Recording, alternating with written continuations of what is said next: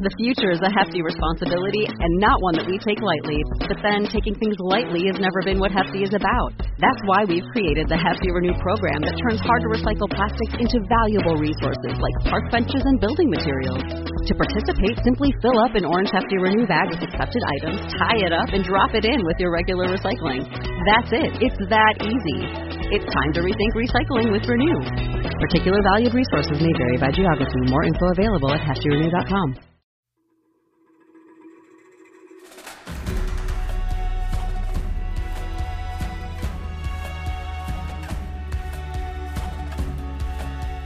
want to take you back to when I was eight years old, sitting in a primary school classroom, and I was looking out the window and really excited that I'm about to go and play football. I'm looking at the clock in the corner just ticking down, and there's so much excitement and buzz for what's about to come. The bell's just about to ring, and Miss Townsend goes, "David, can you uh, can you hold on a second? Sat down in the classroom. So, Miss Townsend, what do you want? Miss Townsend goes, Dave, we've got that end of year assembly at the church. I would like for you to do a talk at that assembly. I went to a church primary school. And I said, um, right, how many people are going to be there? She said over 100 people. I was like, no way, no, see ya, not doing that, no, no, no, mm-mm. Never get me to do that, no way now, no. So of course she convinces me to do it. Don't know how she did it, obviously has some sort of magical powers, but that aside, Speaking in front of 100 people is terrifying for anyone, really. Speaking in front of 100 people is very difficult as an eight year old. But speaking in front of 100 people was always going to be very difficult for me. See, one year before, seven years old, I diagnosed myself, if I can say, with this mental complex called thinking lies. Have you heard of thinking lies? No, that's because I made this shit up. And let me tell you how stupid Thinking Lies was, okay? It's the most ridiculous thing in the world. Thinking Lies was a way to, to explain these uh, distrusts I had of my thoughts, my memories, my recollections. So, you know, my parents would say, David, have you brushed your teeth?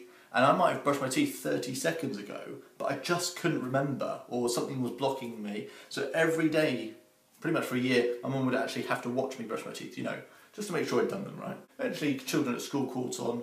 You know, they could blame me for things I had, you know, hadn't even done because I wasn't sure whether I had or hadn't done them. Homework, you know, I wasn't sure if I'd done it, even if it was my draw. Kept going, and it was more ridiculous and ridiculous and ridiculous. I just thought, oh, when I got a bit older, this is just silly kid stuff. This is stuff that you know all children think, right? And I never really knew what thinking lies was, but when I got to university, my health psychology lecturer was discussing it with her, and, and she said it might have been the form of something called memory distrust syndrome, which is a condition that can't be diagnosed, um, and it's where you develop a profound disbelief in your thoughts, memories, and recollections, and rely on external cues to guide you. And that made sense to me because as a child, I was always thinking, you know, I can't be right, I'm not sure, you must know the answers, I don't know, so you must guide me in some way, you tell me what to do.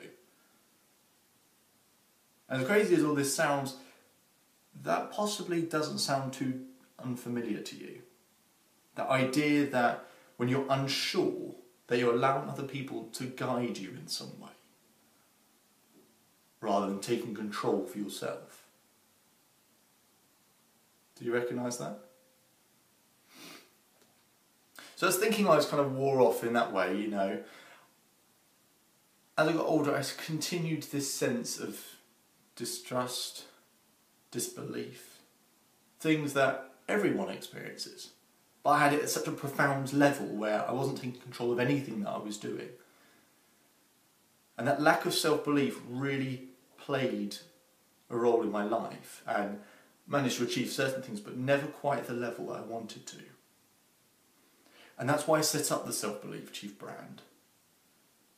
Through the pain of certain things that I've been through, through the lack of disbelief as well, lack of belief rather. Through the lack of belief, not really getting a hold of what I want in life, not really being where I want to be in life. And understanding that at such a deep level that I thought I could pass on messages to others.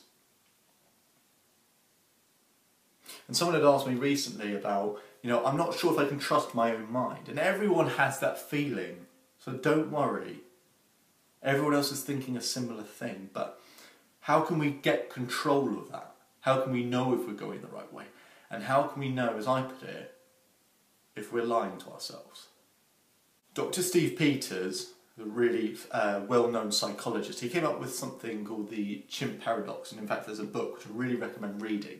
And he talks about how we got three different parts of the brain we've got the frontal, the parietal, and the limbic. The frontal part of the brain has all our sort of rational thought processes. That's the rational part of the brain. The parietal is that part of the brain which holds numbers, statistics, figures, data, information of that kind. And then the limbic is this emotional part of the brain where we have our possibly irrational thoughts, but where fear comes from. And we know that fear is a part of what we need in life, but sometimes it comes up in the wrong way, right? That limbic part of the brain, that irrational part of the brain, I call that Pinocchio. And I think that everyone has a Pinocchio in their brain. It's not something to be f- afraid of. It's in fact it's a part of you that's your friend. It wants to be on your side, but just occasionally it's going to tell you a lie because Pinocchio is scared. And that's it. Pinocchio is scared in some way. So it's learning how to control and tame and talk to Pinocchio, or as Dr. Steve Peters, he calls it the chimp. Pinocchio is that thought I have because the thoughts of lying to ourselves. I really think we've got Pinocchio in our brain, but if we just learn how to be friends with it, then that can make such a difference as well. Now, how do we identify whether we're lying to ourselves or not? Well, it's dead simple. Sometimes we might say, oh, I haven't got the time, or I don't have the money, or, or I'm not in the right job, I don't have the right circumstances, I don't have the right people around me. What we lie about, whenever we do lie to ourselves, the lie is always about one thing resources. It's always about resources. And why do we lie about this? To either protect ourselves from pain, or we hold on to a lie if we've been rewarded by that lie in the past. So if we do something which isn't really us, or if we do something to please other people, if we do something which we know isn't quite right, but we are continually rewarded for it in some way, of course we're going to hold on to it. If the lie is, I don't make good first impressions, and then you constantly try and avoid scenarios or situations where you have to make a good first impression, and then you're rewarded by avoiding possibly socially awkward situations, then you might keep this up. When in fact, at no point are you actually bad at first impressions. It might have just been a lie at one point in your life that you quickly told yourself. And a lie that you tell yourself, even from a very, very young age, can quickly escalate into something which seems a thousand times bigger. And that's part of what I do, is identifying the lie. When did you come up with the lie? And why have you held on to it? And I quickly want to take you back to that story at the church because for three or four weeks I was practicing every single day, three or four times a day. And I was thinking, I, I don't have the experience, I'm eight years old, I don't have the experience. I'm going to mess up, I'm going to look silly, people are going to laugh at me. You know, I can't do this. I came up with absolutely everything. And I was terrified at the back of the room, the back of the church.